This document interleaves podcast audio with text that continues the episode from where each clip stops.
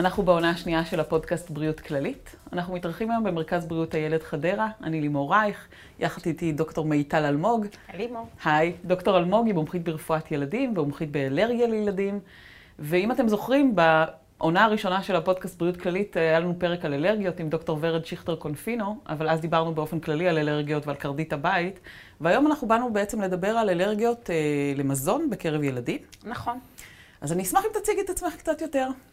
אה, אז אני מיטל, ובוגרת אה, בעצם אה, מחלקת ילדים בבית חולים בני ציון בחיפה.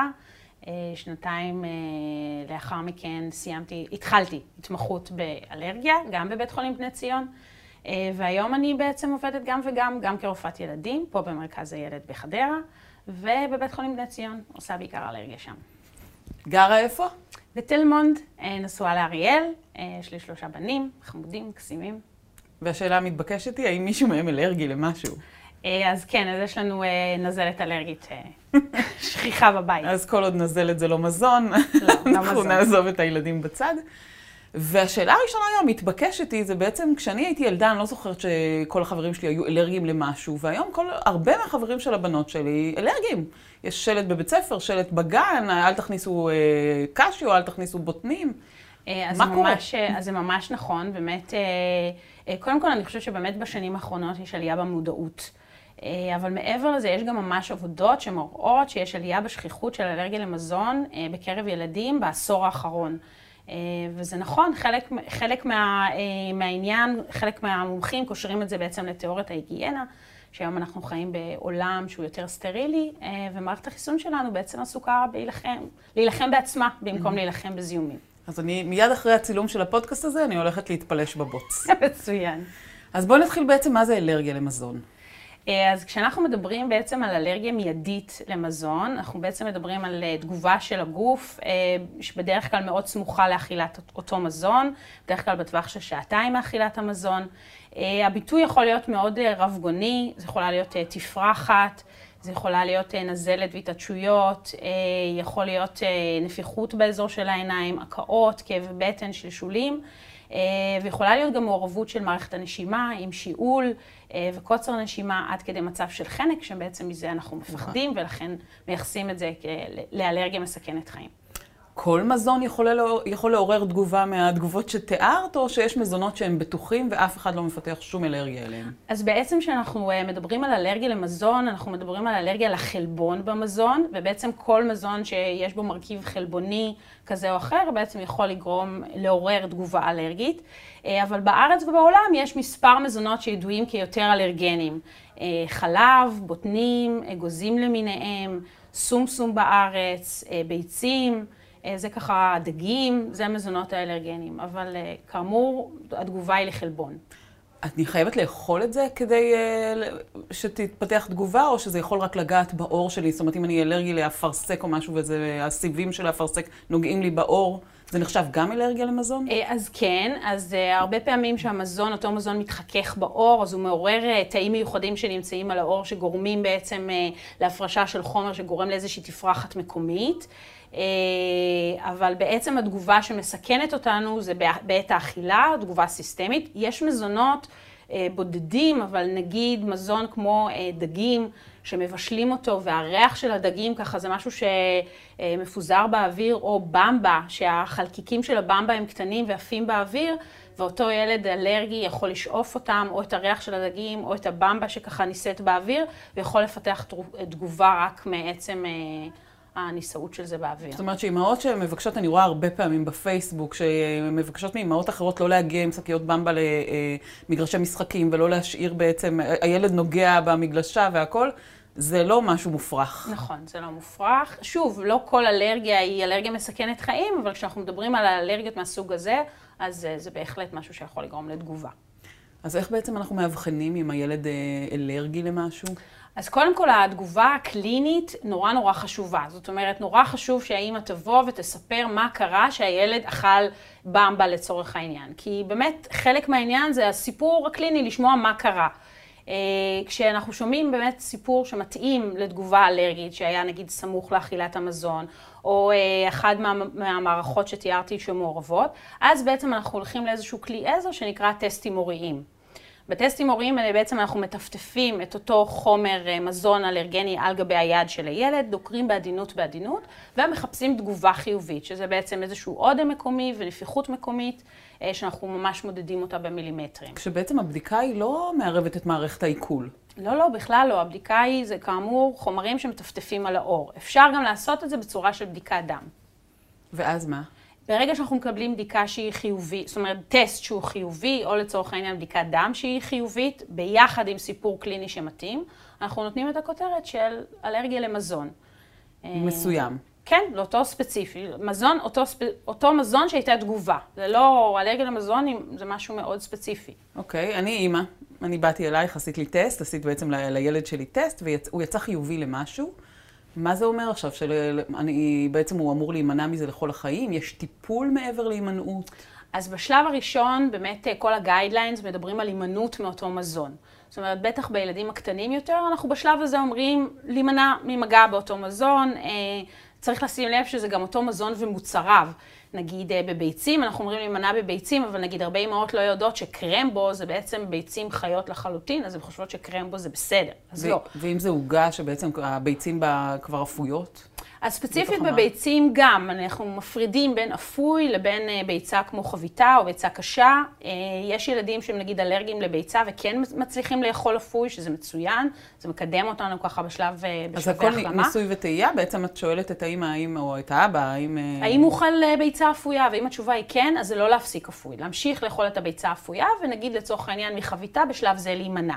אז הימנעות זה בעצם השלב הטיפולי הראשוני. מעבר לזה, אנחנו תמיד מציידים את המשפחה בתרופות, והרבה פעמים במזרק אפיפן למקרה של חשיפות שגויות. אז רגע, תרופות. מה זה אומר? שבעצם אם הוא נחשף, אז לוקחים את התרופה? כן. האם זה משהו מניעתי? לא, זה רק למקרה של חשיפה שגויה, זאת אומרת, הוא גם אכל משהו, ואת לא נותנת את זה אפילו פרבנטיבית, אלא רק אם באמת התפתחה תגובה. הרבה פעמים טיפות פניסטיל, זה ככה משהו מאוד אה, מוכר אה, בקרב אה, אימהות, וזה משהו שככה מחזיקות בבית. אז טיפות פניסטיל זה בדרך כלל קו הטיפול הראשון. בילדים שהם קצת יותר גדולים, ושוב, הייתה, וזה בדרך כלל אחרי התגובה הראשונה, שכבר הבחנו את הילד, אנחנו מציידים את האימא במה שנקרא מזרק אפיפן. שזה אני רואה על השולחן שהבאת. כן. במקרה אבי אותי. במקרה. אז זה בעצם מזרק הדגמה, זה trainer, אין בזה לא מחט אמיתית ולא חומר. זה רק משמש לצורך הסבר למשפחות איך בעצם משתמשים במזרק ומתי. אז הסיבה, אחת הסיבות העיקריות להשתמש במזרק זה בעצם מעורבות נשימתית בעיקר, שבאמת האמא ניסתה לתת טיפות פניסטיל וטיפולים אחרים, וככה יש איזושהי הידרדרות, או לחילופין הילד התעלף, איבד הכרה, וכמובן צריך... אז המזרק הוא לא קו טיפול ראשון, זאת אומרת, זה לא הדבר הראשון שעושים כשזה, אלא אם כן האמא יודעת שהוא... לא, אלא אם כן יש משהו באמת מאוד מאוד דרמטי, אבל בדרך כלל אם נגיד התגובה תהיה טיפה אודם או איזושהי תפרחת קלה בפנים, אז לא. אז השלב הראשון זה לא המזרק, בהחלט לא. מאוד מאוד חשוב לדעת להשתמש במזרק, כי על המדף הוא לא יכול לעזור לאף אחד.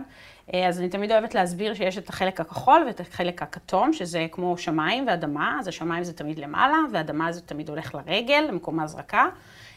בלי להוציא את הנצרה הכחולה, לא יקרה שום דבר. זאת אומרת, אנחנו יכולים לעשות ככה עד מחר, לא יקרה כלום, חייבים להוציא את הנצרה הכחולה ולהחזיק את המזרק בצורה טובה. ההזרקה בדרך כלל מתבצעת באזור של הירך החיצוני, אנחנו מצמידים את המזרק לירך, שומעים את הקליק וסופרים בלב 3 עד 5 שניות. לאחר מכן עוזבים את המזרק ומעשים בעדינות את המקום. זה כל הסיפור. זה נכנס לאן? זה נכנס לרקמת שומן?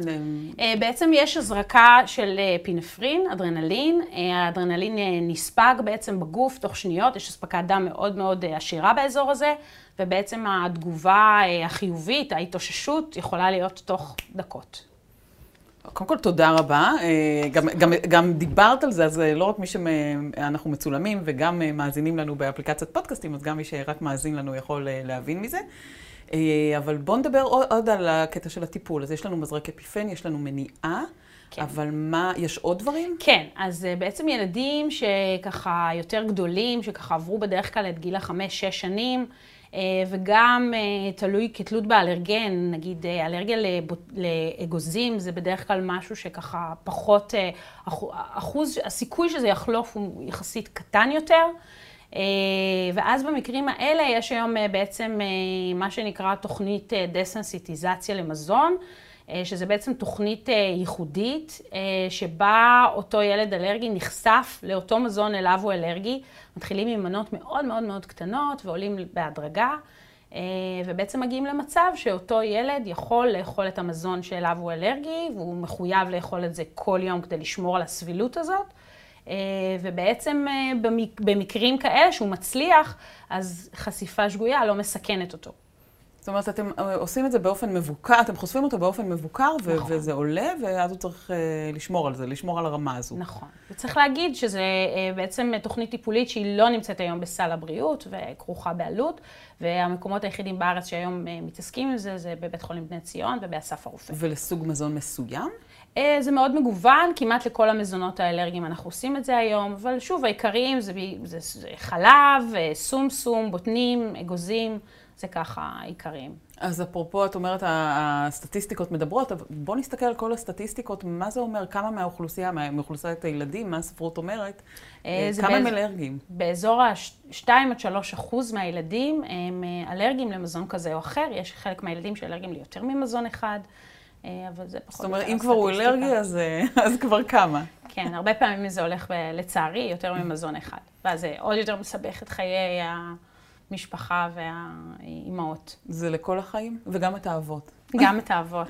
זה לכל החיים? אה, אז לא, אז כמו שאמרתי, נורא חשוב המעקב, האבחון והמעקב. אה, הרבה פעמים, נגיד, אלרגיה לחלב, 80% מהילדים עד גיל 5, זה משהו שחולף. אה, וחוזר ואז... כשהם מבוגרים, או שזה כבר לא נחשב אלרגיה? Um, לא, את מדברת יותר על אי סבילות ללקטוז אצל מבוגרים, שאז אנחנו לא מדברים על, אה, על אלרגיה, אלא אנחנו מדברים יותר על תגובה לסוכר של החלב, שאז יותר הביטוי הוא באמת כאבי בטן ולפעמים שלשולים, אה, וזו לא אלרגיה אמיתית פר הגדרה. ואלרגיה לחלב בקרב ילדים, אז איך זה מתבטא? אז יש, צריך להבחין בין אלרגיה מיידית לחלב לבין אלרגיה שהיא לא מסכנת חיים ולא מיידית. אה, בדרך כלל האלרגיה שהיא לא מיידית ולא מסכנת חיים, אז כאמור יכולה להיות גם 3-4 שעות אחרי האכילה של אותו מוצר אה, חלבי. הביטוי בעיקר יהיה הקאות, שלשולים, לא נראה פה תפרחת, לא נראה פה מעורבות של מערכת הנשימה, וכאמור זה בדרך כלל משהו שחולף ולא מסכן חיים. אוקיי. Okay. כן. אז נחזור זה, לזה שהאם זה לכל החיים? אז לא, אז 80% מהילדים שיש להם אלרגיה לחלב זה חולף, אה, אבל יש את אותו אחוז קטן של ילדים שזה כן משהו שהם אה, גדלים איתו כילדים וגדלים להיות מבוגרים אלרגיים. ואז את אה, ממליצה כל כמה זמן לבוא ולעשות את הטסטים האלו? ש... כן, בדרך כלל אחת לשנה. זאת אומרת, ילד, וואו. כן, אחת לשנה, כדאי להגיע, לחזור על טסטים, לשמוע אם היו חשיפות שגויות, להתעדכן. אוקיי. Okay. אה, דיברת קצת על אה, סכנת חיים, דיברת על מזרק האפיפן, גם הדגמת לנו פה, אבל האם כל אלרגיה היא מסכנת חיים? לא, אז כמו שאמרנו, אז האלרגיה שהיא לא מיידית ולא מסכנת חיים, אה, לחלב לדוגמה, אז, אז, אז לא, אין שם סכנה. זאת אומרת, יש גם אלרגיות לחלב שהביטוי יכול להיות רק קקאות. אה, ואז במצבים כאלה אנחנו נגיד לא מציידים את הילדים במזרק אפיפן, גם הטסטים יהיו חיוב, שליליים במקרים האלה, ואז זו לא אלרגיה שהיא מסכנת חיים. מה כן? בדרך כלל, כשאת מסתכלת על מה, איזה, איזה מזונות הם יותר אלרגנים והן יותר מביאות לסיכון חיים, יש כאלה? אה, חלב זה בדרך כלל אה, המזון הכי שכיח בארץ אה, לילדים אלרגיים. בדרך כלל אנחנו רואים את המקרים המסכני חיים יותר בגילאי המתבגרים. אה, נגיד לא היה מקרים של מוות אה, מתחת לגיל שנה, אה, נגיד בחשיפה לחלב. בדרך כלל המקרים שמגיעים לתקשורת, ואנחנו ככה שומעים... זה אגוזים. זה, זה גם אלרגנים כמו אגוזים, אלרגנים שככה יותר מתחבאים במזון, פחות... אנחנו ככה רואים אותם בצורה ברורה, לא תמיד הם שואלים כמו שצריך, ושוב, אוכלוסיית הסיכון היא בדרך כלל מתבגרים. שם ככה בועטים במוסכמות, פחות מסתובבים עם מזרקי פיפן, אולי פחות מקפידים לשאול, יותר אוכלים במסעדות, ואז אה, במיוחד הילדים ככה מתבגרים האסמטיים, הם אה, באמת אה, בסכנה. בסכנה. יחסית okay. אוקיי. יותר, כן. יש איזושהי דרך למנוע מהילד שלי אה, להיות אלרגי למשהו, לאיזשהו סוג מזון? אז אין באמת דרך למנוע, אה, אבל כן אה, חשוב להגיד שחשיפה בגילאים הצעירים יותר, דווקא למזונות האלרגניים, כמו נגיד בוטנים, אה, זה משהו שהוא מאוד חשוב, ולא נגיד חשיפה חד פעמית ואז הימנעות לאורך חודשים, אלא חשיפה הדרגתית מנגיד גיל חצי שנה, להתחיל ככה לחשוף בצורה הדרגתית מדי פעם, לשלב את המזון בכלכלה של הילד. אה, גם למזונות אלרגניים, יש אימהות שמגיעות בגיל חמש והילד מעולם לא אכל ולא נחשף לבמבה. אה, אז אנחנו יודעים שהימנעות לאורך זמן היא לא טובה. Mm-hmm. ואנחנו כן ממליצים על חשיפה קטנה ומבוקרת מהגילאים הצעירים, ולשמור על איזושהי חשיפה הדרגתית כל הזמן. איך בעצם אני יכולה לחשוף לאגוזים, או כל מיני דברים כאלה שהם מסכני חיים מבחינת המבנה הגודל. שלהם? כן. אז יש הרבה פעמים ממרחים, ממרח שקדיה, או כל מיני ממרחים של אגוזים, שהם ככה, אפשר להשיג אותם בכל מיני רשתות טבע למיניהם, והרבה פעמים מוסיפים את זה, כמו שמוסיפים טחינה נגיד לפירות של הילד, או ממרח שקדיה לפירות של הילד. זה מאוד מקובל, טיטניות מאוד אוהבות את זה. אוקיי. Okay. אנחנו מתקרבות לסיום של הפרק, אה, ומאוד חשוב לי שככה נעבור על ההיילייטס. אז אמרנו בעצם אה, את כל נושא איך אנחנו מאבחנים, אה, שיש טיפול לזה, לא צריך להימנע ולא צריך להסתגר, להסתגר בחדרים ולשים שמיכה ולא להיחשף לעולם.